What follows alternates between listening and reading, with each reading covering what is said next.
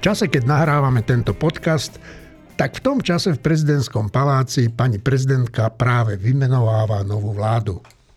Robert Fico sa bude konečne môcť reálne chopiť moci a ukázať, kam až je ochotný a hlavne schopný zájsť pri záchrane seba a svojich kamarátov pred trestným stíhaním a možno aj väzením. V najbližších dňoch a týždňoch uvidíme celkom jasne, kam Slovensko smeruje a či sa potvrdia obavy z toho, že sa prikloní k Rusku a bude spolu s Maďarskom slabým článkom NATO a Európskej únie. Náš spolupracovník Peter Zajac túto vládu charakterizoval takto. Keby som to mal povedať jednou vetou, bude to najhoršia vláda v najťažších časoch. To pokladám za absolútne už samozrejme, to už o tom nikto nepochybuje. Ja myslím, že ani samotná tá vláda, ktorá práve vzniká, o tom nepochybuje nemôže pochybovať. A najhoršia bude preto, je to najnekvalitnejšia vláda, aká tu zatiaľ vznikla. Vláda, ktorá je zaťažená minulosťou e, minimálne dvoch strán, teda Smeru a Hlasu. A to už o SNS ani nehovorím, lebo veď e, ak Peter Pellegrini hovoril, že teda vylúčuje e, zvládnutia republiku, no tak teraz e, dostal do vienka republiku na kvadrát. Toto je horšie ako republika, to je taká, to je také SNS a prívesky na Matovičov spôsob lebo vlastne iba zozbieral to, čo bolo naokolo čo mu pomohlo dostať sa do parlamentu. Ale nemá absolútne nejakú istotu, že tí, neviem koľkí poslanci, okrem neho, teda myslím deviati, že tí vydržia celé 4 roky. Doterajšia skúsenosť je úplne opačná. Doterajšia skúsenosť je taká, že minimálne traja alebo štyria vystredali viacero politických klubov v priebehu jedného volebného obdobia. A druhá skúsenosť, ktorú máme práve s týmto nádejným, beznádejným ministrom životného prostredia, pánom Huliakom,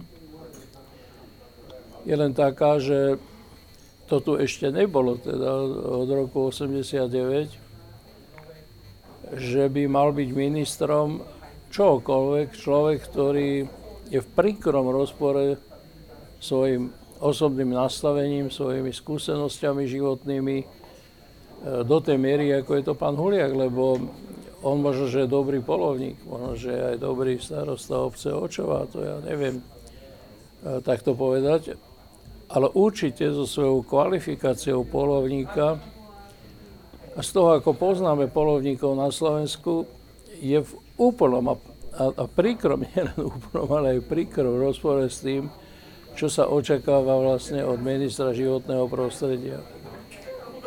To je do neba volajúce, neodstrániteľné, ne, e, neodstráni to ani skutočný, teraz už minister životného prostredia, e, ktorý má podobné podobnú kvalifikáciu, keď to mám tak povedať. Ale, ale to je iba jedna drobnička. To iba prezidentka Čaputová ukázala ako exemplum, ako názorný príklad toho, že s čím budeme mať a s kým budeme mať dočinenia. Dnes tu bude opäť chýbať Marina Gálisová. Prečo? Dôvod? No, je to jednoduché chrípka a z podobnej príčiny neprišiel ani Martin Mojžiš. Dorazili však Tomáš Zálešák, Juraj Petrovič a Štefan Hríb. Ja som Eugen Korda. Keď Vladimír Mečiar zakázal vstup niektorých médií na tlačové konferencie úradu vlády, tak drvivá väčšina novinárov tam jednoducho prestala chodiť a Mečiar si to veľmi rýchlo rozmyslel. Slovenská národná strana to urobila podobne. A čo sa stalo? Drvivá väčšina novinárov mlčí. Tak e, poďme teda k tej vláde. Tomáš, začnem s tebou. Čo môžeme od tejto vlády očakávať? To je jednoduchá otázka. No ďalšie 4 roky, ak vydrží celé 4 roky e, bačovania, ktoré bude mať následky, ktoré sa bude naprávať ďalších, ďalších 8 rokov, možno 10 rokov. Ale kto ich bude naprávať je iná otázka, pretože tento výsledok nie je len výsledok e, bezohľadnej propagandy e, z tej druhej strany alebo bezohľadného populizmu zo strany Fica, zo strany jeho e, spojencov, ak to smiem takto nazvať. To je aj výsledok babráctva a amatérizmu tej druhej strany. Nerád to pripomínam, ale musím sa opakovať, ja psychicky lepšie znášam existenciu darebákov na opačnej strane barikády, než existenciu idiotov na tej vlastnej. A toto je, to, toto je paralelný problém, ktorý bude treba riešiť. To sú z veľkej časti ľudia, nehovorím, že všetci, ktorí mám použiť to slovo, presrali niekoľko príležitostí vládnuť a opakujem, tá príležitosť nie je čašnička, ona, ona nepricupitá na lusknutie prstom.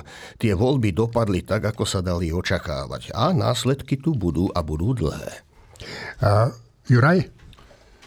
No, ja som nedopatrením počul kúsok tlačovky SNS, ktorú ty si mal strihnutú vlastne do toho videa s Petrom Zajacom. To bude rád, že len kúsok si počul. Uh, ja by som viac asi nevydržal, ja som to úplne že úmyselne musel vypnúť, pretože to, čo sa valilo na mňa, bolo fakt neuveriteľné. Keď jeden nedovzdelaný poloprimitívny plagiátor, ktorý musel opísať diplomovú prácu či rigoróznu prácu proste z 99% rozpráva o prezidentke, že nemá dostatočnú kvalifikáciu a schopnosti na výkon funkcie prezidentky a ešte si dovolí proste podobné drzosti, ako že pani zo smetiska a podobné ne, proste nehoráznosti, tak je to len ukážka toho, čo nás najbližšie 4 roky čaká.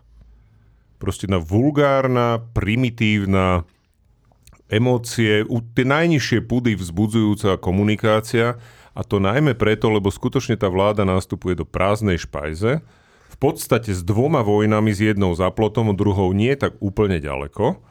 To znamená, že aj tá medzinárodná situácia vôbec nie je jednoduchá v súčasnej situácii.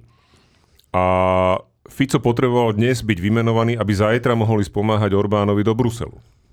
To znamená, že tam je úplne jasné, že aké sú tie pokyny, odkiaľ tie pokyny idú a kto sa komu kam snaží proste napchať za každú cenu. Čiže nás čaká teraz skutočne 4 roky veľmi pre, pre demokraticky zmýšľajúcich ľudí, ktorí majú radi slobodu, čaká nás veľmi ťažké obdobie. Ja sa o tie médiá až tak nebojím, lebo napríklad na rozdiel od Maďarska, tak tie médiá sú slobodné. Oni budú mať snahu nám škodiť, poviem to tak.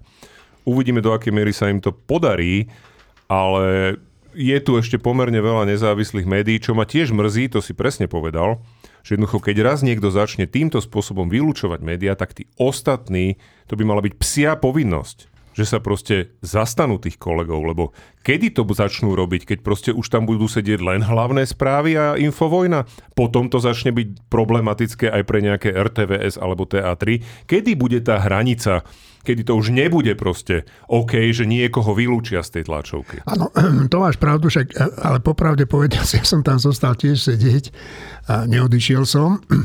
Ale neodišiel som preto, že e, napriek tomu, čo som pred chvíľou povedal, tak predsa len jedna televízia sa ozvala, to bola e, televízia Markiza, takže to chcem na ospravedlnenie povedať, Aspoň, ale každopádne v momente, ak sme sa to dozvedeli, sme sa mali všetci zdvihnúť a ísť preč. Alebo sa na to začať pýtať, že ako si to dovolujú. Hej? To Lebo to je druhá možnosť. Hej? Akože, ako je možné, si niekto dovolí vylúčovať nejaké médiá? Kto sú tí politici a kedy nastane tá doba, kedy novinári prestanú akceptovať tieto spôsoby od politikov. Ja som tiež niekde zachytil nejaký, nejaký výraz od Fica, že sa nejaké novinárky pýtal, že či ju dobre platí Soros. No na to je jednoznačná odpoveď, čo vás do toho, kto mňa platí. Vy máte odpovedať na moje otázky, ste platení z daní občanov, ktorých ja informujem, bodka. Toto proste tu stále mi tu chýba nejaká normálna novinárska hrdosť, že si tí ľudia nenechajú proste na hlavu kýdať. Dobre, Štefan, tak čo, te, čo tá vláda, čo nás čaká? Tak najprv poviem k tejto aktuálnej situácii v zmysle vylúčovania niektorých novinárov a médií. E, zopakujem takú skúsenosť, ktorú som mal v 91. 2. roku, keď to isté robil, robil, robil HZDS. Boli také tlačovky, kde Mečiarové hnutie s Milanom Kňažkom a ďalšími, keď sa niekto niečo opýtal a ten človek bol, a táto médium im bolo nepríjemné, tak neodpovedali na tú otázku. My vtedy, ako mladí novinári, ja som mal 25-27 rokov, sme reagovali tak, že keď, keď neodpovedal na tú otázku, tak tak ďalší novinár sa opýtal tú istú otázku z iného média. Oni zase neodpovedali, ďalší novinár zase sa opýtal tú istú otázku. A keď znova neodpovedali, tak v jednej chvíli sme si povedali, že tak toto už je akože, pod, akože nevhodné, tak sme vstali a odli, odišli sme z tej tlačovky. Bola to taká veľ, veľký škandál z toho, bolo Česká, Československá televízia z toho dávala veľký, veľký šot a tak. A hovorím to preto, že, že to isté treba urobiť teraz. A teda, aby som bol akože aktuálny, tak v tejto chvíli um, je vymenovávaná vláda, tak v tejto istej chvíli ja hovorím za týždeň, že keď bude tlačovka nejakej politickej strany, na ktorú nepustia um, sme, dennígen, aktuality alebo koho ešte nechceli, No tak, týchto troch. Tak, tak ani týždeň nepôjde na tú tlačovku a teda je to taká malá výzva pre ostatné redakcie, televízie, E, denníky, že aby sa k tomu pripojili. Lebo to je jediná šanca, ako sa dá s takouto hrubosťou bojovať. Že tou šancou je jedine to, že budeme tí, ktorým záleží na slobode slova, že budeme držať spolu. Čiže týždeň na také tlačovky nebude chodiť v prípade, že tam nebuď, nemôžu ísť aj kolegovia z iných e, podobných denníkov. Dobre? Teraz k tej samotnej vláde, že čo môžeme od toho čakať. Tak, taký ten prvý šok alebo prvú, nie šok, však to bola očakávaná, to, to voleb, ten volebný výsledok bol očakávaný a veľakrát sme tu na to upozorňovali, že keď tá bývalá vláda sa bude chovať tak, ako sa chovala, tak to prehrá a odovzdá moc tým, proti ktorým veľko ústne bojovala. Tak toto sa stalo, to nebolo prekvapenie. Ale predsa len tá zostava a ešte ako vyšperkovaná E, nestraníkmi SNS na kandidátke SNS, ktorí sa teraz hrnú do vládnych a ďalších funkcií, tak predsa len táto situácia bola, e, bola dosť silnou kávou. Aj pre mňa, ktorý som zvyknutý na to, ja som na to zvyknutý z 92., z 94., z 2006. a zo všelijakých ďalších rokov, ale teraz som mal naozaj taký pocit, až skoro to hraničilo s takým, že to už nemá zmysel riešiť.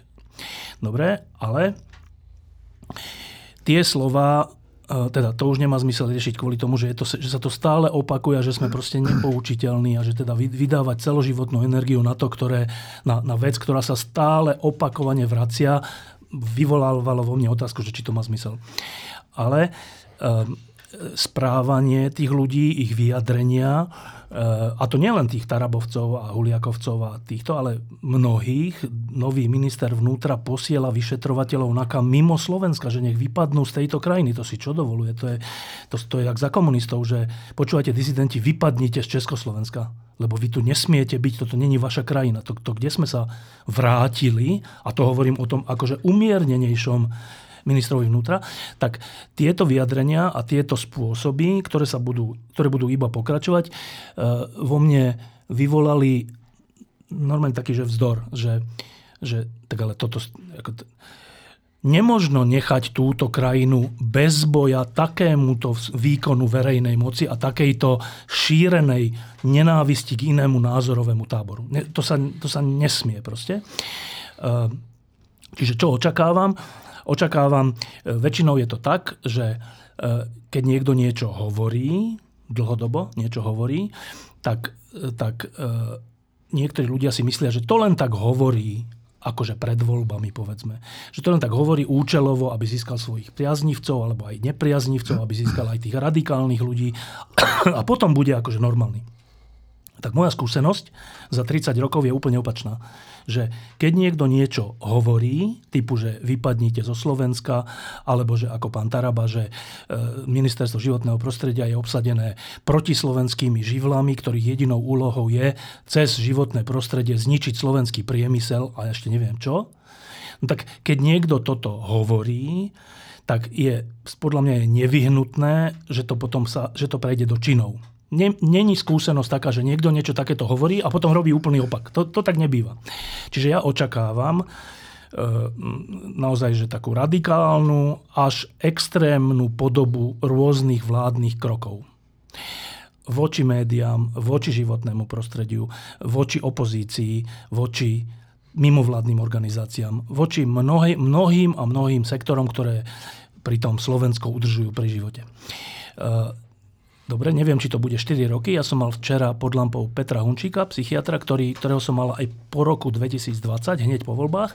A vtedy som sa opýtal, že či si myslí, že môže tá zostáva vydržať. A on povedal vtedy, dva dní po voľbách, že nie, nemôže vydržať. A že prečo nemôže vydržať? Z povahy tých lídrov je zrejme, že to nemôže že oni nie sú vybavení, na, on povedal, že na kolektívnu hru. To znamená na to, že spoločne niečo, a keď si v koaličnej vláde, musíš byť vybavený na spoluprácu. Ak nie si, ak si e, založený tak, že každý je tvoj nepriateľ a na každom chceš získať percentá vo svoj prospech a zákerne postupuješ, tak, tak sa to nedá. A teraz som sa opýtal teraz, zase dva dní, po, po, teda dva dní pred vymenovaním vlády alebo deň, že či si myslí, že tá vláda môže vydržať 4 roky. A on povedal úplne rovnako ako pre vtedy, v 2020, že nie, nemôže vydržať 4 roky. Prečo nemôže vydržať 4 roky? Lebo nie sú vybavení na kolektívnu hru. Hovorí to isté, pričom to sú iné typy. To, to není, že to sú není tie isté typy, že Matovič a Fico sú iné typy a Taraba a neviem, kto sú iné typy. Ale Peter Runčík hovorí, že, že si myslí, že to vydrží 2 alebo 3 roky, že to nemôže vydržať 4 roky z nejakých dôvodov. Dobre, však je to len taká predpoveď. Som zvedavý, či sa znova Peter Hunčík nebude míliť a či znova bude takto jasnozrivý. Ale teda, ak očakávam od vlády rôzne radikálne až extrémne kroky v rôznych oblastiach, tak súčasne očakávam, vzhľadom k povahe lídrov a, a teda poslancov tejto koalície, že e, skôr alebo neskôr vznikne medzi nimi radikálna až extrémna hádka, rozpory, možno, že o peniaze, možno, že o vplyv, možno, že o nejaké pozície, ale z povahy aj tých vyhlásení, ktoré sú teraz orientované akože proti opozícii budúcej, ale povaha tých vyhlásení pre mňa hovorí, že tí ľudia budú skôr alebo neskôr takto vystupovať aj voči sebe navzájom, čo je zase dobrá správa. Tomáš a potom tá minulá vláda, je tu predsa len možno jeden rozdiel. Tá minulá vláda, myslím, tá vláda po, po roku 2020, tam bolo vždy otázne, čo ich vlastne spája, ale u tejto vlády je to pomerne jasné. Tá, ten, ten spoločný strach a tá spoločná nenávisť, to môžu byť primitívne, to môžu byť atavistické, primordiálne púdy, ale sú veľmi efektívne. Ja by som sa príliš nespoliehal vopred na to, že je to... No však sa nikto nespolieha. Uh, to bola tá opačná garnitúra, no. ktorá vždy sa poponáhľala dať Ficovi za pravdu za každým, keď použil slovo zlepenec implicitne alebo explicitne. Teraz, teraz si tým nie som až tak istý. Len tam poznámku, že ja som nehovoril o tom, že to je zlepenec vôbec. A úplne súhlasím s tým, že ich, ich drží pokope moc a zdroje, ale že to, čo ich rozdelí, aj podľa Petra Hončíka, je ich povaha, ich typ uvažovania, ich typ konania v konečnom dôsledku, ktorý sa skôr alebo neskôr obratí aj proti sebe navzájom. Juraj. No, uh, ja by som bol rád, keby mal Peter Hunčík pravdu. Obávam sa ale, že skutočne tá povaha o ktorej hovoríš, tá, to je niekde inde trošku. Že toto je skutočne, toto nie je koalícia, nech to nazveme akokoľvek, v podstate politická. Toto je v prvom rade koalícia biznisová. Veď sa pozrime na to, čo sa stalo pri Huliakovi. Ako Danko sa išiel stavať na zadné, ešte v pondelok rozprával neviem čo, v útorok mu proste bolo vysvetlené, že takto to nebude, bude tam Taraba bodka. To znamená, že ani ten Danko, Nemáš, Danko nemá žiadnu, o tom sme tu hovorili, žiadnu moc v podstate, hej, to, je, to je úplne čistá figurka. Ale pritom, prepáč, že ťa preruším, ale pritom by mohol mať, veď on je, on je rozhodujúci v tej koalícii. Dosť dôležitý. Nie, pretože, no, pretože jeho, ne, jednak nemá poslancov. No. Hej, on má ten, to má naozaj ten, ten, tú mačku vo vreci, má seba. Áno. Hej, potom tam má Tarabu, ktorý je neporovnateľne inteligentnejší. Hej, to ne, nezamieňajme to s nejakou morálnou, morálnymi vlastnosťami, to s tým nemá nič spo, spoločné. Hej mnohí, mnohí masoví vrahovia mali ex, extrémne vysokú inteligenciu. Netvrdím, že pán Taraba je masový vrah. Tvrdím, že je oveľa inteligentnejší ako Danko. Ja si skôr typnem, že skôr alebo neskôr mu tú stranu zoberie normálne, že to bude že násilné prebratie alebo úplne nenásilné, lebo Danko to proste pustí z ruky. Lebo aj tí členovia si uvedomia, že s týmto koktavým polovzdelancom proste nemajú žiadnu šancu. Ale s tým Tarabom, ktorý teda akože pôsobí inteligentne, vie sa nejak vyjadrovať, hovorí síce tie isté strašné veci, ale hovorí ich spôsobom, ktoré to publikum je schopné nejakým spôsobom zhltnúť. Takže tam si myslím, že toto a Taraba bude mať záujem sa udržať, pretože tým ľuďom nejde o nič iné ako o prachy a o moc. A to je také lepidlo, ktoré ich bude držať podľa mňa pokope 4 roky. Ešte Podaj by som sa mýlil. Ešte jedna poznámka k tomu, že čo nás čaká s touto vládou, tak veľmi to závisí aj od toho, že ako ľudia a tábory, ktoré nesúhlasia s touto vládou a ktoré volili iných, a to je v zásade skoro polovica Slovenska, že ako bude táto časť spoločnosti postupovať. Ja si pamätám na 92. a potom 94. rok tie dve voľby. A e, ten výsledok bol, že strašný tých volieb. V 92. vyhralo HZDS s 37% a ešte potom bolo SNS s 8 alebo koľkatými a ešte bývali komunisti s ďalšími. Čiže to bolo, že to bol taký výsledok, že tesne po novembri, že to vyrážalo dých, že počkajte, my sa vraciame späť, že dva, dva roky po najkrajšom a najsilnejšom a najväčšom e, zážitku, že, že čo?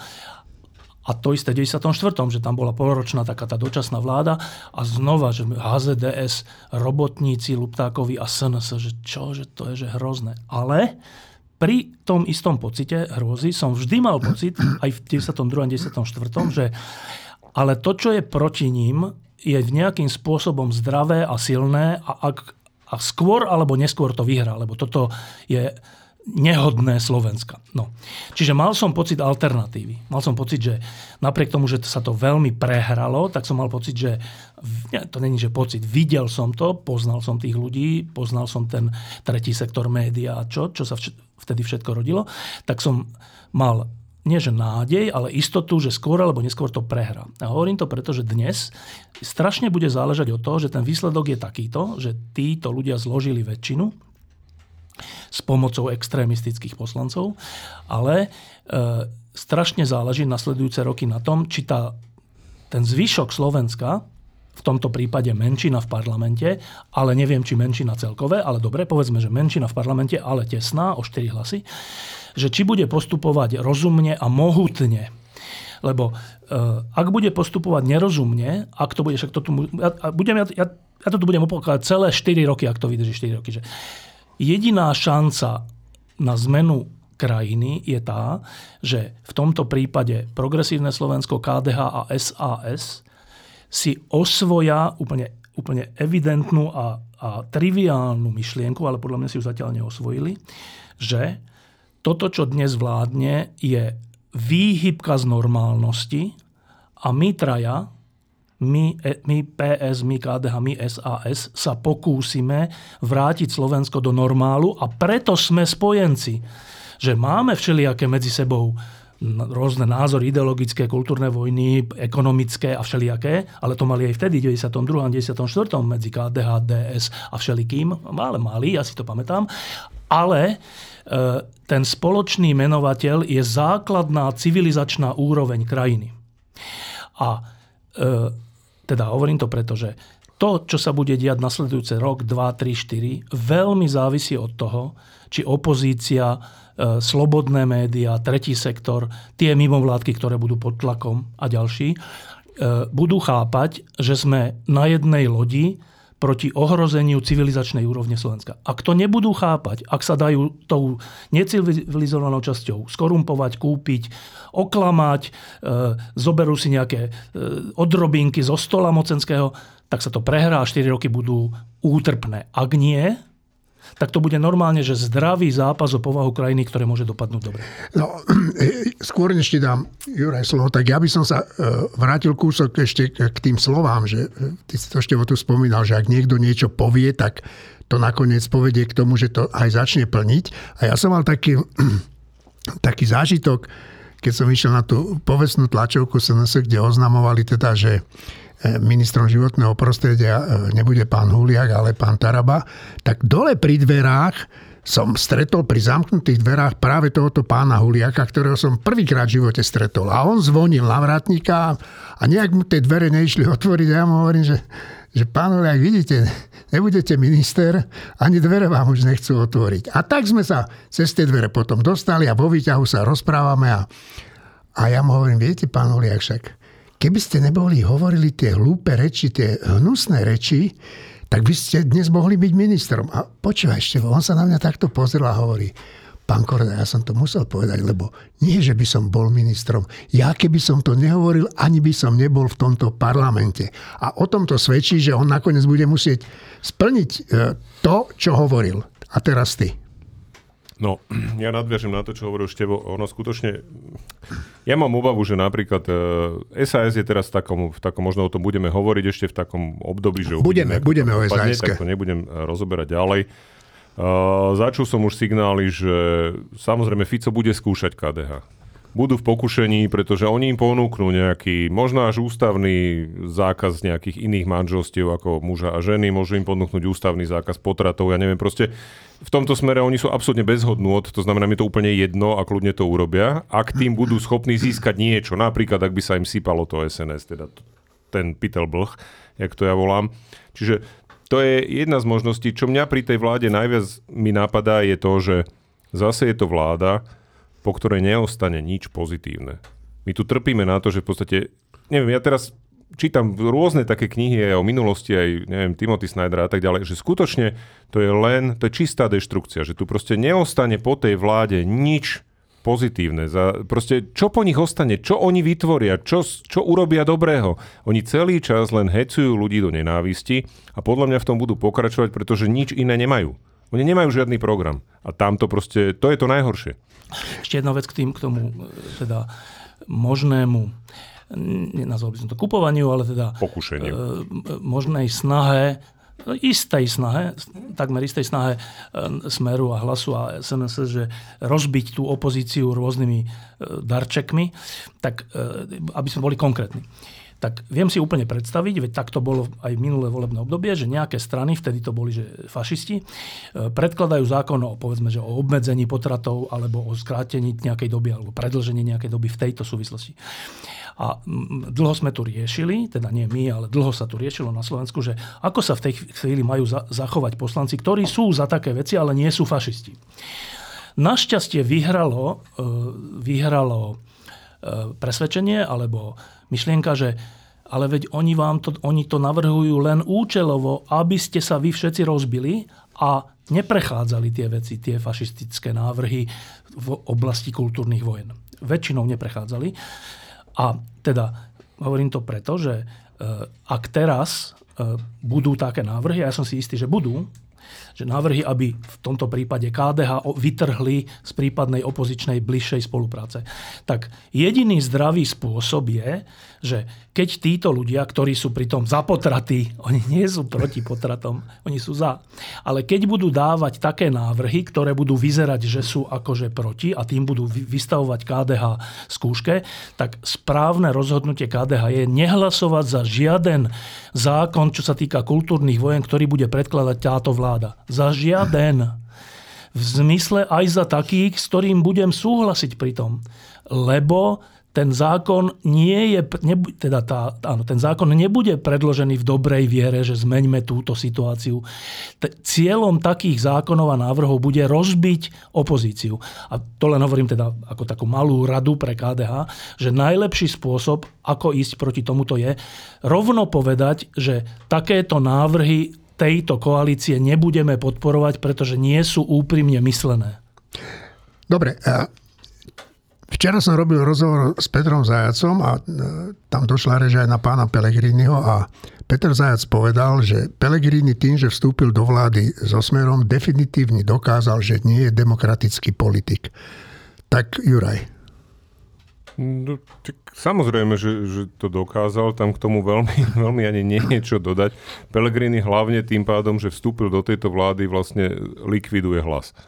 To je ten základný moment. Hej. Či už je to tým, že vlastne nikdy ten hlas nemal byť samostatnou stranou nejakou, s nejakou možno demokratickou budúcnosťou, lebo bol od začiatku nejakým projektom, ktorý v zásade mal len imitovať nejaký, neviem, smer s ľudskou tvárou, alebo v nejakom čase ho zakladali s tým, že no tak dobre, budeme sa nejak odlišovať.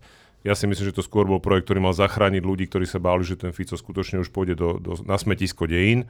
Takže to mal byť vlastne smer 2 v každom prípade to je jedno. V momentom vstupu uh, hlasu do, a teda Petra Pellegriniho do uh, tejto koalície, ten hlas v podstate začne byť úplne irrelevantný, lebo to sa nedá ani, ja, ani, ja priznám sa, ani neviem u všetkých ľudí, že čo, oni sú teraz v smere, alebo sú v hlase, ne, alebo teraz, ja neviem, Erik Tomáš je za hlas, alebo za smer, a ja neviem, kto ďalší. A to toho hej. Erika Tomáša označil, označil Fico za najväčšieho zradcu, akého kedy v živote stretol a teraz si No, bude, v jednej minister, vláde. Bude, bude minister sociálnych vecí, čo samo o sebe, je, ale po Braňovi Ondrušovi je to v podstate jedno, tam môže byť úplne hocikto. Braňa Ondruša som zažil osobne, ktorý sa ne, nehambil opýtať, opýtať Ondreja dostala, že či ako medzirezortné pripomienkové konanie, kde bola hromadná pripomienka občanov, že to koľko podpisov potrebuješ zobrať, e, vyzbierať, aby si takúto píp mohol zorganizovať. Hej, pritom to je normálny legislatívny nástroj Jasné, na úpravu zákonov. Čiže tam môže byť v podstate v tohto pohľadu hocikto. Uh, myslím si, že Pelegrini smeruje do prezidentských volieb. Na tomu veľmi dobre bude slúžiť to post predsedu parlamentu, do ktorého ho snáď zvolia. To uvidíme, koľko bude Igor Matovič rečniť teraz v parlamente, lebo sa jediný prihlásil do rozpravy a uvidíme, ako to dopadne. Ale podľa mňa hlas skončí. E, Števo, a keď, si, keď hovoril tu o, že mierí do tých prezidentských volieb, tak, tak e, e, on teraz by vyhral nad Korčokom, keby tie voľby dopadli tak, ako hovoria prieskumy. Kole. Ale ja si myslím, že v konečnej fáze e, je dobre, že ten Pelegrini išiel do tej vlády lebo, s Ficom, lebo mu to uškodí v tých prezidentských voľbách, ak pôjde do nich. No, k, Petrovi Pel- Pellegrinimu poviem toto. Keď bol v smere dlhé, dlhé, dlhé roky, tak zo všetkých informácií, ktoré som o tom mal, tak on patril k takým tým racionálnejším e, politikom, ktorí v nejakých funkciách, keď boli na ministerstve školstva, alebo ešte neviem kde, na nejakých ministerstvách, tak, tak e, v, tých, v tých organizáciách, ktoré mali pod sebou, tak sa na rozdiel od iných snažil napríklad o nejaké racionalizačné veci. To, to nebolo navonok vidno, ale v zmysle nejakého výkonu, v zmysle nejakých úradníkov a tak. Čiže to hovorím len na to, že sú sú smeráci a smeráci, sú senesáci a senesáci, že e, nie sú rovnakí. Ale e, jeho heslo, ktoré teraz opakuje, že mne ide v prvom rade o krajinu, v druhom rade o stranu a v treťom rade až o mňa. A to tak dobre znie, nie? že vlastne, vlastne ani len o tú stranu a dokonca ešte menej o seba ide, ale že ide o nejaké spoločné dobro. A keď to človek počúva na tých tlačovkách alebo v televízii to vidí a on sa pritom tak aj usmieva, je to také pekné vlastne. No tak ja len hovorím, že je to presne naopak. Že je to úplne naopak. V prvom rade o mňa, v druhom rade o moju stranu a v, treť, v treťom rade o Slovensko. A prečo to hovorím? Tak uh, ak, ak bol e, v minulosti, ešte keď bol v smere taký ten racionálnejší a ak mu aj išlo o nejakú efektivitu nejakých organizácií a tak, tak, v tej, tak, tak to bol potom teda fakt v zlej strane. A prečo teda bol v tej strane, ak mu ide o efektivitu a lepší výkon moci kvôli sebe? Lebo byť v tej strane vtedy bolo výhodné. Išlo v prvom rade o seba, v druhom rade o stranu, vtedy smer, a v treťom, v treťom rade o Slovensko. A úplne rovnako je to dnes. Že, e, že on hovorí, že preto vlastne nevstúpil do tej štvorkoalície, do tej vlády PS, SAS, KDH a, a hlas, lebo, lebo mu ide nie o seba, kde by dostal predsedu vlády, ale o krajinu, kde nedostal predsedu vlády. Dobre, a teraz toto, keď zase, keď to človek počúva, tak si hovorí, však ale to je pravda, však on, on mohol byť predseda vlády a teraz nebude. Čiže vlastne, vlastne poprel vlastné ambície v mene nejakého celku. No a teraz pravda? Tak um, v prvom rade. Hla, hlas vznikol tak, že vtedy bolo jasné, že zdalo sa všetkým, že Smer skončil, bude mať, bude mať trajektóriu HZDS a keďže boli všetci v, v, v Smere, no tak však oni sú ešte mladí ľudia, no tak čo sú skončiť? No tak nie, no tak vtedy je najlepšie, že aby si sám seba, svoje ja, svoju pozíciu nestratil, tak skúsiš založiť ešte niečo iné aj s pomocou ľudí v pozadí, aby si ďalej bol významný. Čiže už len to, tento založenie hlasu bolo nie z ideologických, teda v dobrom zmysle, alebo názorových, alebo neviem akých dôvodov, ale z čisto oportunistických.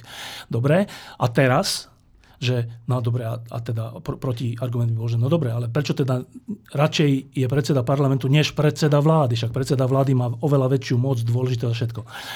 No prečo? Preto, lebo keďže hlas nevyhral tie voľby, oni si mysleli, že vyhrajú tie voľby pred dvoma rokmi. E, Keďže ich nevyhral, no tak teraz znova, znova začnú obyčajné kupecké počty. Že, dobre, tak a čo, čo je teda pre mňa najvýhodnejší výsledok, hoci sme nevyhrali, dokonca sme boli tretí? no tak najlepší výsledok je, že nech je Fico teda predseda vlády a ja budem prezident.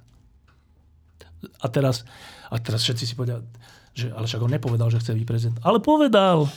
Však na otázku, že a vy budete kandidovať, sa tak milo usmial a povedal, že no, my o tom vôbec neho, nehovoríme, no to je veľmi, veľmi vtipné, my o tom vôbec nehovoríme pol roka pred voľbami, my o tom vôbec nehovoríme, po prvé. A po druhé, že ale jedine, ak by občania chceli, no tak e, skúsenosť za 30 rokov novinárska je, že keď raz niekto povie, že ja to vlastne vôbec nechcem, jedine, ak by to občania chceli, tak to, je, to, to vlastne hovorí, že ja to chcem bez ohľadu na to, či to chcú občania, inými slovami.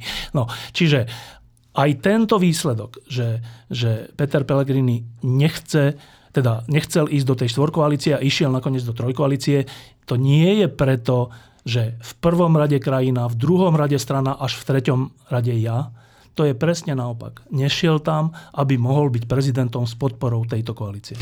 Tomáš, ja si Tomáš, ale myslím, že tým prezidentom ja, nebude, len aby bolo... Počkaj, Tomáš chcel najskôr. Tomáš. No, no, ja som len... Mňa napadá jedna paralela z minulosti, nie tak dávna. Svojho času tu vzniklo DU, Demokratická únia, odchodom časti ľudí z HZDS. A taktiež sa hovorilo, že sú to mečiarovci bez mečiara a že bacha na nich a tak ďalej a tak ďalej. A na, nakoniec nedošlo k nejakému spätnému zjednoteniu z HZDS. A lebo HZDS zaniklo. uh, no ešte nie na začiatku. Prehralo. Tam vzniklo, lebo prehralo. A, a okrem toho celá tá najskôr modrá, potom taká tá roz, rozrastenejšia Slovenská demokratická koalícia mala zjavný jednotiaci moment, mala nejaký ťah na bránu. Ja viem, že bola nedokonalá, to, to vyplývalo aj z tej genealógie, ale bol, bolo tu, vyzerala trochu inak. Ja, ja sa obávam, áno, je tu, je tu faktor, že HZDS vtedy prehralo. No počkajte, oni, oni neprehrali celkom, oni tiež mohli, tiež boli výťazí volie v zmysle, že boli na prvom mieste, akurát nenašli koaličných partnerov, aj preto, že DU s nimi nešla. Kde?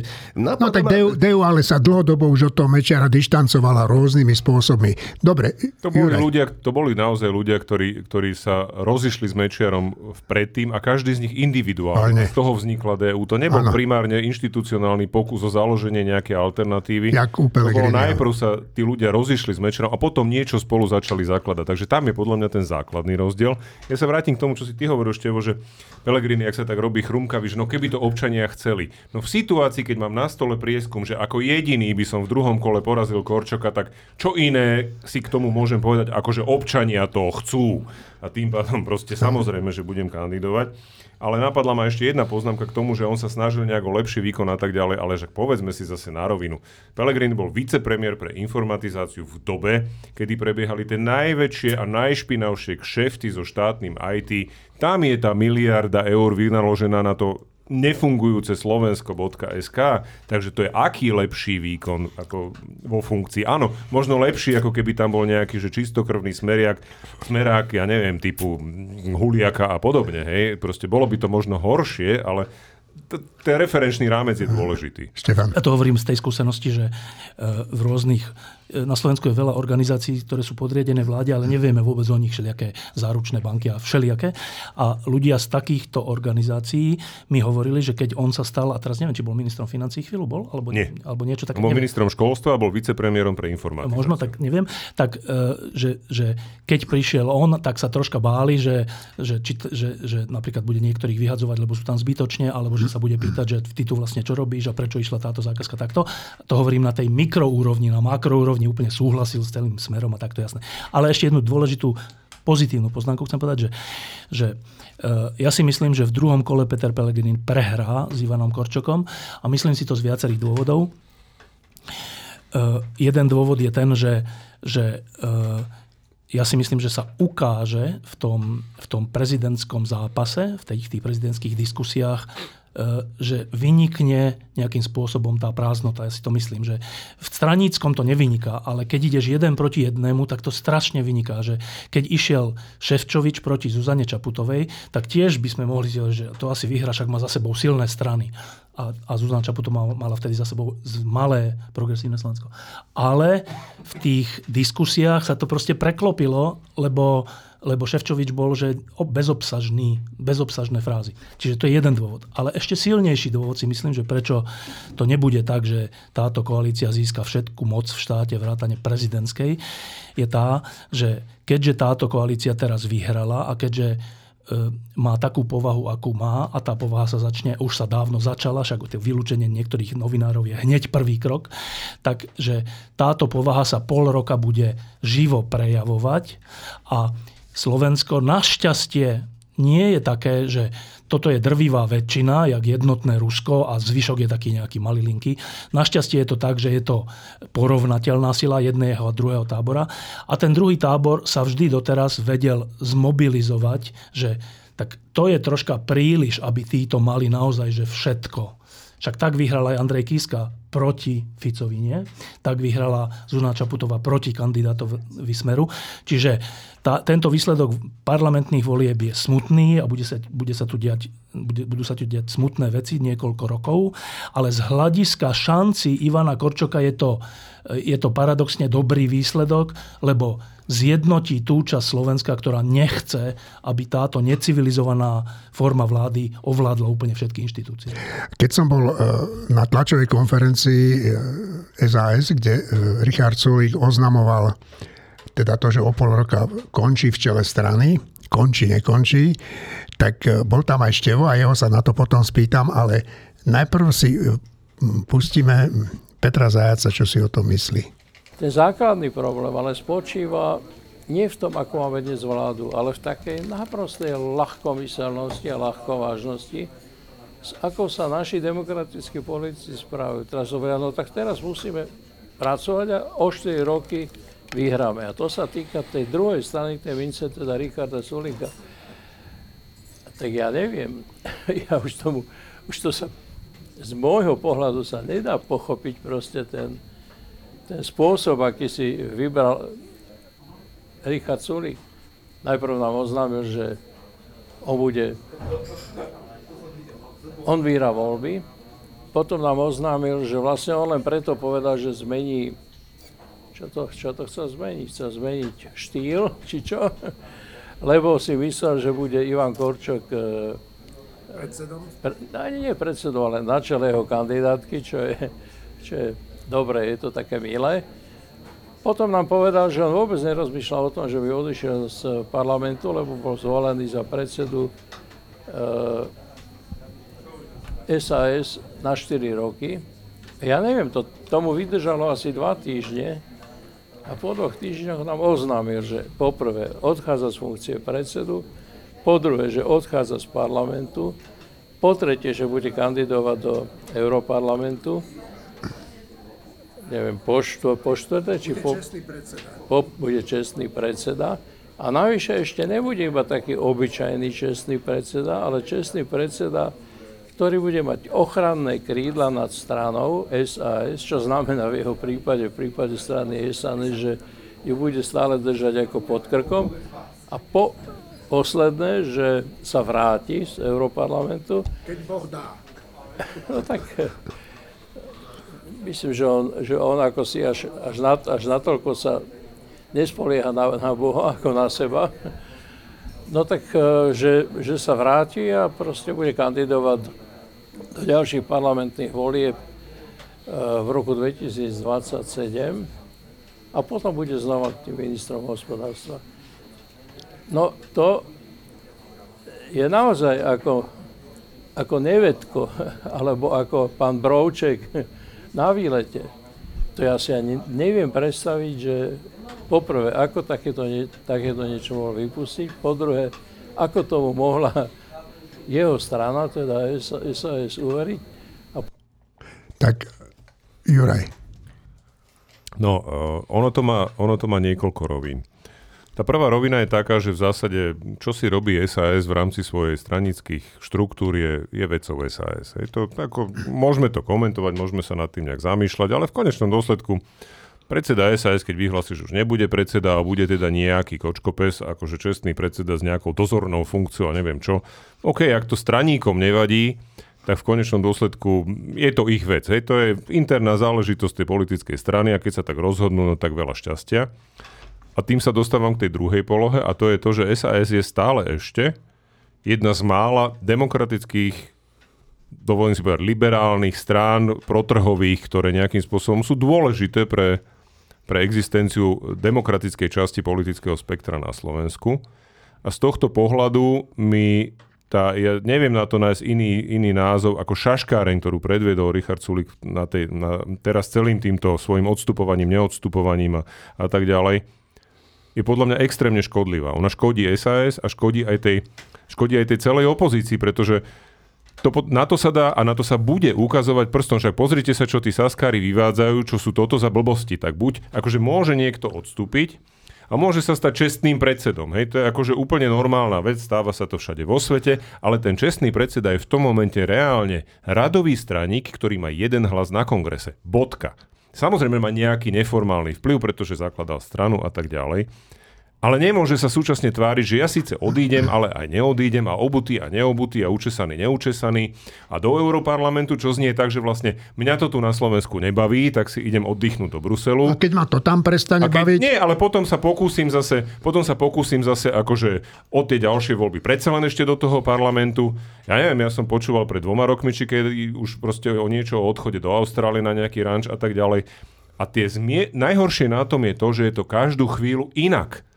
Ako, to je to najhoršie, že takéto veci predsa nemôžem riešiť na verejnosti, to si musím upratať doma a potom, potom s tým výjdem von, že dobre, tak toto je náš plán, dobre, budeme mať voľby predsedu, kde sa pobijú o to, ja neviem, dvaja, traja ľudia, ale pokiaľ viem, tak Mária Kolíková už vyhlasila, že nebude kandidovať na predsedničku, zrejme, Jana Byto Ciganíková takisto, kto je tam ešte v SAS, kto je aspoň trochu známy, kto by tú stranu dokázal potiahnuť, lebo tak ako mnohí voliči SAS hovoria, že volil by som sa za Lesulík, tak je zase druhá skupina tých kmeňových voličov a tie krúžky tomu nasvedčujú, že stále je Sulík ten, kto tú stranu do toho parlamentu nakoniec potiahne. A mňa fascinuje ešte jedna vec a neviem, či to Peter Zajac tak trošku nenaznačoval inými slovami, ale no, poviem to inak. Richard Sulík za roky, rokúce nepovažoval za potrebné zmeniť štýl. On má za sebou zoznam mnohých neuvážených, neuveriteľne hlúpých výrokov a aj všelijakých problematických rozhodnutí, ale ktoré robil dovtedy, kým sa zdalo, že mu to alebo neob, neuberá hlasy jemu a SAS, alebo mu to možno aj možno niečo naberie, ale tieto voľby skončili s touto domnienkou a keď Sulík teraz povie, že je treba zmeniť prístup a zmeniť štýl, tak tým priznáva, že ja som bol vôľ celý čas, ale teraz už nemyslím, že sa to vypláca. No, e, ja poviem k tomu pár poznámok. E,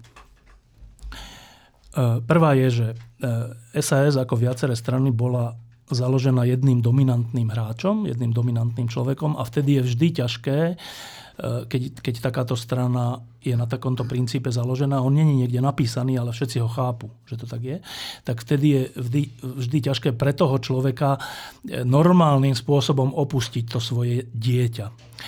A e, to, to celé, že dobre, teda nebude už kandidovať, ale bude kandidovať do Európskeho parlamentu a potom, keď náhodou, tak aj do Slovenského parlamentu, lebo ak by z toho vznikla vláda, tak chcem byť znova minister hospodárstva, to je, to je za tým, že chcem byť viac minister hospodárstva ako europoslanec, ale chcem byť viac europoslanec ako slovenský poslanec v tejto situácii.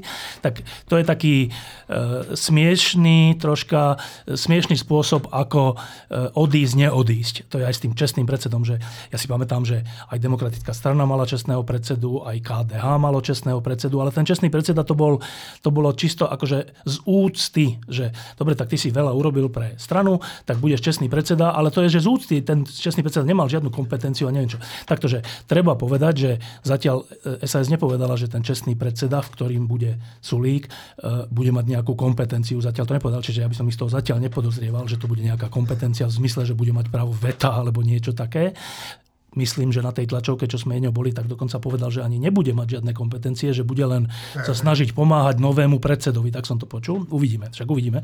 Ale že celé je to e, iba prejav toho, že keď je niečo založené na jednom človeku, v dobrom či zlom, tak tomu jednému človeku je to potom zjavne ťažké normálnym štandard, štandardným spôsobom odovzdať tú, tú predsednícku alebo akú stoličku. Čiže v tomto som ja trocha taký akože tolerantný. E, čo, čo je ale problém, alebo čo môže byť problém, ale čo bude rozhodujúce?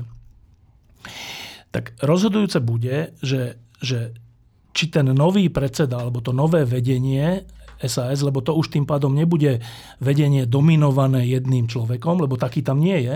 Bude to vedenie s nejakým predsedom, ale skôr kolektívne aspoň takto vnímam teraz, tak bude dôležité, že či to vedenie bude schopné e, vyvolávať dojem nejakej robustnosti. Richard Sulík bol schopný vyvolávať dojem robustnosti v zlom aj dobrom. E, ale to je, to je lepšie, než keď, keď nemáš žiadny, žiadny dojem robustnosti. Poviem jeden príklad. E, keď, keď SDK už zmenilo predsedu a najprv sa, či hneď sa stal Pavol Frešo? Hneď. hneď Pavol Frešo, tak on síce fyzicky vyvolával dojem robustnosti, ale len čisto fyzicky. Že inak to bolo, že, že neviem, že ne, Výsledkom bolo, že SDK už zaniklo. Že kleslo na, na, na 0%, alebo neviem na koľko. Čiže tá výmena dominantného lídra je dosť zložitá záležitosť a dosť riskantná záležitosť. On k nej musí prísť, lebo však to nemá byť tak, čo ten líder má zomrieť ako predseda. K nej musí prísť, ale je to vždy riskantná záležitosť. A teraz je to na Braňovi Grelingovi, Márii Kolikovej, eh, Janovi Oravcovi, Karolovi Galekovi. A tam je veľa ľudí eh, takých, že už niečo vedia. Boli na ministerstvách, boli v parlamentoch, boli vo vládach, že vedia, ako veci fungujú. A teraz je otázka, či, či budú schopní spolu bez vzájomných revnivostí a nejakých eh, sporov o také či oné, oné mocenské postavenie v strane, že či budú schopní spoločne prekryť túto stratu. Eh, keby som si typol, tak by som povedal, že ak bude predsedom Braňo Greling, tak on tú eh, mohutnosť ako osoba nemá, ale má schopnosť spolupráce eh, myslím teraz stranicky, v rámci strany, že není to nejaký intrigán, alebo není to nejaký, ktorý likviduje svoju opozíciu, alebo niečo také, aspoň zatiaľ som to nevidel. Čiže ak je on najpravdepodobnejší budúci predseda, ak je, tak, tak e, je nevyhnutné, aby to bol tým, to, čo vznikne ako vedenie SAS. Ak to bude, že predseda a proti nemu nejaké stranícke kliky alebo nejaký nespokojný alebo tak, tak, tak, tak si myslím, že to naberie smer Freshovej SDKU. Ak to bude, e, ak, ak SAS začne vystupovať ako spoločenstvo viacerých kvalitných ľudí, ktorí majú čo povedať k tej či onej oblasti, tak to nemusí byť e, cesta SDKU. A je to strašne dôležité. Akože na prvý pohľad sa zdá, že však to je ich problém, tak to bude tak, tak bude tak. Ale to nie je tak. To je strašne dôležité, lebo to je jedna z troch strán tej alternatívy, ktorá keď podobne ako KDH, keď sa nechá kúpiť smerom, tak to zase SAS, ak nenahradí tú mohutnosť Sulíkovú týmom, no tak celá tá E, alternatíva opozičná je vylúčená. Čiže je strašne dôležité, ako nové vedenie SAS sa zhostí svoje úlohy. Tak dobre, ešte, ešte ty, Juraj, a potom ja. No ja bohužiaľ teda z e, rozhovoru s ľuďmi, ktorých nebudem menovať, e, mám trošku inú informáciu aj o Braňovi Grulingovi, takže tam som trošku skeptický, čo sa týka nejakej spolupráce a navyše, ak poznám Sasku, tak je to v podstate spoločenstvo veľkých individualít. Čiže to, o čom hovoríš, Števo, že či sa im naozaj podarí dať dokopy nejaký tím, ktorý bude fakt ťahať za jeden povraz, tam ja mám, tam ja mám pomerne veľké obavy. E, faktom je, že existuje vždy alternatíva. Nemusí sa to podariť za tieto 4 roky, ale vždy sa môže objaviť aj nový subjekt. Keď niekoho proste to prestane baviť, alebo niekto sa rozhodne, že dobre, musíme s tým niečo urobiť. 4 roky sú pomerne veľká doba, dlhá doba na to, aby sa podarilo aj nový subjekt dostať do čísel, ktoré môžu byť pre parlament relevantné. Ja len poviem, že že posudzovať e, je veľmi ťažké, posudzovať niekoho na základe tých či oných kuluárnych informácií, lebo to je vždy tak, že e, tá jedna časť hovorí niečo a teraz ty nevieš, či to je naozaj tak, alebo sú sklamaní, rovnako iná časť hovorí opačné. Čiže e, ja zatiaľ si myslím, že ak bol niekto, že intrigánsky, alebo tak, tak to bolo spojené, že keď bol tam pán Galko napríklad, alebo keď tam boli podobné typy, že ešte, ešte aj tá Miškovová skupina, tzv. biznis krídlo a tak, a že toto není Braňo Gerling. To, to som chcel. No, však to je možné, len aj ty, Števo, e, máš informácie znútra. Ja nechcem posudzovať, kto má lepšie, kto horšie, ale však je to, je to úplne, úplne legitímne, čo tu hovoríte. A ja by som sa teda blížil ku koncu. A ten koniec podľa mňa by sme mali v tento deň venovať človekovi, ktorý v týchto chvíľach odchádza z policie. Pán Hamran. Štefan. Uh, neviem, či v týchto chvíľach, on mi hovoril, že ja 31. Som ja, ja som tam telefonoval, že si podal už hey, žiadosť. Ale že 31. Áno, no. Čiže, a ja som s ním aj dohodnutý, že urobíme pod lampou v ten deň. Um, ale dobre, čiže vrátim sa aj, aj k mm, policajnému prezidentovi, ale iba tak, aby sme boli aktuálni. Tak teraz vyšla taká správa a je to úplne, že, úplne, že Čo? Ja neviem, Čo? to je taká pikoška, že, že hnutie Olano sa práve premenovalo v tejto chvíli. A neviem, oni mali snem, či ak sa premenovali? Nie. Oni majú tajné Igor snemy. rozhodol. Nie, ale premenovanie to je asi snemová vec, ne, neviem. Ja. Že Tých sa, štyroch členov? Sa premenovalo, nie, už ich je Už viac. Uh, že sa premenovalo na Slovensko. Vážne? Ja neviem, ja to, sa, to sa môže vôbec? Môže Mohli by Republika 2. Ja som pozeral zákon republika. Ja som, po... ja som pozeral zákon o politických stranách, tam je teda len zakázané, že tam nesmú byť akože osobné mená. Hej, že Áno, to viem, to, to zmenili. To zmenili. Tak to nemôže byť. Ale nenašiel som tam to, že sa to nemohlo volať Slovensko. Nesmie to mať rovnaký názov ako Európska nejaká strana, ale to som tam lebo, nenašiel. Čiže... Lebo čo viem medzinárodne, tak to je také vtipné, že existuje, že ja neviem, Horsa Taliansko, Forza Itália, ja. neviem, existuje ale, také, ale alebo že také len, zelené Francúzsko, ale že len Francúz, že niekde strana sa volá, že Nemecko? Alebo že Veľká Británia? Tak to je Igor Matovič, ktorý musí sa prihlásiť do rozpravy k voľbe predsedu parlamentu. To je proste... Dobre, ček, to je len taká malá aktualita. Ale e, zábavná. K tomu, k tomu e, na, Keby to nebolo doplaču, bolo by to na no. K tomu, k tomu na, iba, že, ešte k tomu Olano, že, že e, pani prezidentka Zdenka. má teraz že strašne ťažké dni, lebo, lebo ona musí previesť výsledok volieb do reality. Výsledok volieb, ktorým ona nesúhla, než nesúhlasí, ku ktorému ona neprispela, ona si inak predstavovala, však tak ako mnohí z nás. A teraz musí, e, musí ten výsledok volieb ako hlava štátu pretaviť do reality do dnes. Už sa to asi práve stalo, ako sa teraz rozprávame. A to je, to je, to, to je strašná úloha, lebo e, časť ľudí si môže myslieť, že však ona by tomu mohla zabrániť. Inými slovami, že vlastne ona môže zmeniť výsledok volieb. Čo ale nemôže. Nemôže, proste nemôže zmeniť výsledok volieb. Môže niečo naznačiť, môže urobiť nejaké gesto a tak, to je s tým Huliakom, čo aj urobila, ale nemôže. No a hovorím to preto, že Olano povedalo, že ešte včera, že nech nevymenuje túto vládu, lebo to je mafia. Ale to, akože toto je už neviem, ako, mne je to už smiešné, ale v skutočnosti je to úplne nebezpečné, že ty vlastne zaťahuješ do svojho neúspechu, do, do, do výsledku, ktorý si ty spôsobil svojím spôsobom vládnutia a zákernosti vzájomných, tak ty teraz hovoríš ľudu, že a čo, my s tým nič nemáme, ale teraz prezidentka, keď ich vymenuje, tak ona je vlastne zodpovedná za mafiánsku vládu, ale to kde? No, to len hovorím, dobre, nechajme Olano Olanom. Ja ešte... V tomto prípade ešte, necháme Slovensko, Slovensko. No, to som ti chcel povedať, že Slovensko hovorí, že... No. no. A, a k tomu Hamranovi, alebo to nedie len o Hamrana. Uh, to je asi najdôležitejšia vec, ktorá nás bude čakať nasledujúce dni, týždňa asi mesiace. Že mnoho ľudí si myslí, aj takých voličov e, opozičných, že no tak zle to dopadlo, nevadí, no tak dobre, však skúsime za rok, za dva, za tri, za štyri. A žijú si svoje životy a svoje práce a svoje profesie a tak. Ale pre týchto ľudí, ako je, ako je policajný prezident, vyšetrovateľia NAKA, prokurátori, sudcovia, tí, ktorí išli v zmysle padni komu padni a stalo sa to prvýkrát za dlhé, dlhé, dlhé roky, ak nie za existenciu Slovenska. Aj, áno, aj svetkovia. Tak, tak, že títo ľudia uh, budú teraz čeliť čomu vlastne? Tak minister vnútra budúci, dnešný, už asi je vymenovaný, e, ich posiela mimo Slovenska. Že to sú vlastne nehodní ľudia vôbec tu existovať na Slovensku. E, predseda vlády e, o nich hovorí ako o jaké strašné slova na nich. Mafii Čurilovskej. Nie, že mafii, ale že to sú že, že zvery, alebo proste takéto. A teraz že troška si nad tým, sa nad tým zamyslíme, že tí voliči, ktorí si myslia, že dobre, tak zle to dopadlo, však za 4 roky to možno dopadne lepšie. A to je všetko. Ale to není všetko.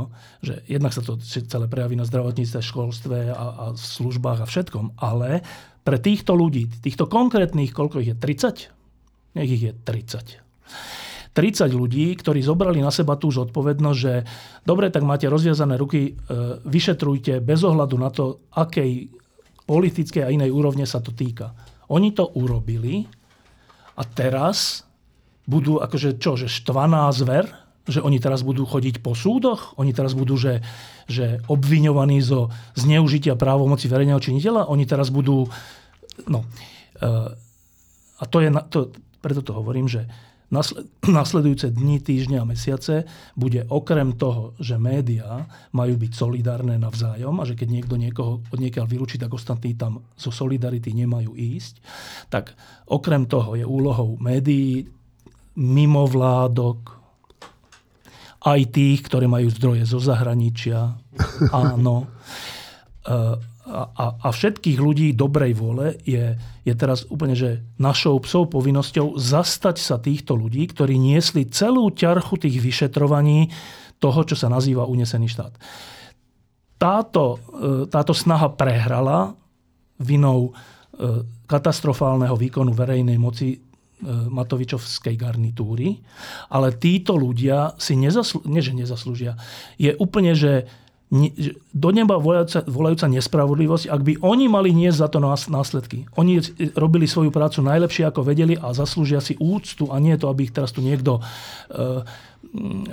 prenasledoval a pre, predhadzoval verejnosti, súdom, prokuratúre a ďalším iným falošným svetkom. Čiže e, keď hovoríme o Štefanovi Hamranovi, ja do toho dávam aj ďalších a ďalších ľudí, vyšetrovateľov, nakaz, prokurátorov, sudcov, že je psou povinnosťou občianskej spoločnosti. Je to ešte silnejšia povinnosť, než brániť životné prostredie, je brániť týchto ľudí, ktorí sa postavili na stranu spravodlivosti. No ja k tomu poviem len pár krátkých poznámok, veď videli sme nakoniec, o čo sa pokúsila táto garnitúra, ktorá sa teraz dostáva k moci už tým, ako vlastne boli prenasledovaní práve tí Čurilovci. To bolo v podstate ukážka toho, že ako sú oni schopní, aj keď sú v opozícii, niektorých ľudí v tej, na tej inšpekcii proste zmobilizovať a začať robiť zle, takže ja sa obávam, že naozaj títo ľudia sa stanú štvanou zverou. A je samozrejme, tak si hovorí, je povinnosťou jednak novinárov, samozrejme, ale aj e, občianskej spoločnosti sa ich zastať. Ono nakoniec tie signály, že, že nejaká mobilizácia prebieha, že to nie je úplne tak, že všetci by teraz hodili flintu do žita a povedali si, to nemá zmysel a kašleme na to. Je to aká obrovská v podstate za pár hodín sa vyzbieralo 50 tisíc podpisov proti menovaniu Tarabu, proti menovaniu Huliaka. Hej, proste jednoducho, ja viem, že to môžu, môže to, ľudia môžu mať pocit, že to je len taký symbolická vec, niečo niekde podpíšem a to je jedno. Nie je to jedno. Je to jeden z momentov, ktorý hovorí o tom, že sme tu, nie je nám to jedno a chceme, aby tie veci boli riešené inak. Takže je to veľmi dôležité, aby každý, kto má pocit, že je treba sa ozvať, sa naozaj aj ozval. Dobre, uh... Ku koncu tohoto podcastu zvykneme hovorievať, alebo niekedy na začiatku, o Ukrajine a o Izraeli.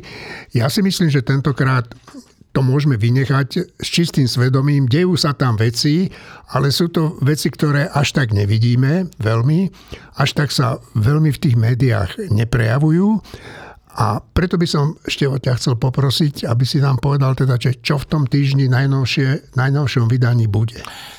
Ešte predtým áno, hneď poviem, ale treba povedať, že to, čo sa deje v Izraeli, je viditeľné a, no, tak áno. všade to všade to ľudia riešia rôznym spôsobom. Mám kamarátov, ktorí, ktorí novinárov z Česka, ktorí e, len tak hlesli niekde na, na sociálnych sieťach, akože demokraticky normálne, že dlhoroční kamoši, e, ktorí niekde hlesli, že, že, že ten útok e, teda v teroristického Hamasu si žiada ostrú odpoveď, ale súčasne dávajme pozor na, ob, na obete e, civilného obyvateľstva, detí a žien v Gaze.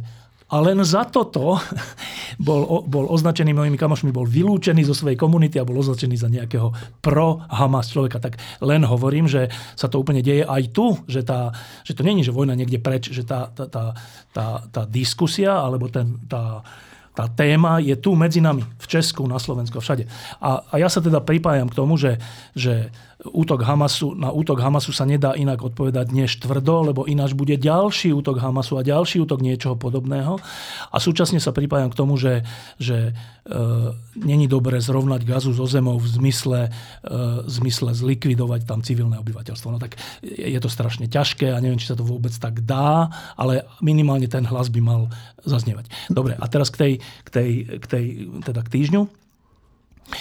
Tak ústrednou témou týždňa je, že, že, že tak samozrejme z definície. No tak v tejto chvíli, ako sa tu rozprávame, je vymenovaná vláda na pár rokov dopredu. Je to vláda zložená z, z, z protagonistov toho, čo sme nazývali unesený štát, plus extrémistickí poslanci na kandidátke neviem akej SNS. tak tento samotný fakt je hodný zamyslenia, že čo nás čaká, čo to znamená a čo sa dá proti tomu robiť, aby sa nejaká civilizačná úroveň Slovenska udržala. E, k tomu máme teda veľký text e, spoločný s Martinom Mojžišom, potom máme Marina Galisová urobila rozhovor s Daliborom Roháčom, e, ktorý je náš spolupracovník zo Spojených štátov, ktorý to porovnáva, toto rozdelenie Slovenska a to, čo sa dá robiť so situáciou v Spojených štátoch, ktorá je paradoxne v niečom podobná, čo sa týka toho rozdelenia. A máme tam ešte nejaké ďalšie texty, neviem, či Tomáš tomu nenapísal k rozdeleniu ja som hovoril, áno, niečo tiež o tej, o tej téme rozdelenia spoločnosti áno, v dôsledku. Áno, čiže to je esej, esej Tomáša. E, v druhej polovici, teraz neviem, není tu Marina, ale Juraj asi niečo vie? No, venujeme sa samozrejme aj blížiacemu sa výročiu vzniku Československej republiky. Máme tam posledný, posledný diel série o, o Space Shuttle. Uh, takisto vlastne hovoríme o myšelenských reštauráciách, o hodnotení reštaurácií a teda closer je o bratislavských jazzových dňoch. Ktoré teraz prebehli teraz práve prebehli, a Marian Jaslovský sa na nich uh, mohutne uh, zúčastňoval. Čiže, čiže nový týždeň vychádza v piatok, ústredná téma, čo sa teraz stane so Slovenskom a čo sa dá robiť. Uh, odporúčam kúpiť. Dobre, a to je všetko, pánia a dáma, ktorá nám tu púšťa túto krásnu hudbu. A Do počutia a sláva Ukrajine. Verujem sláva.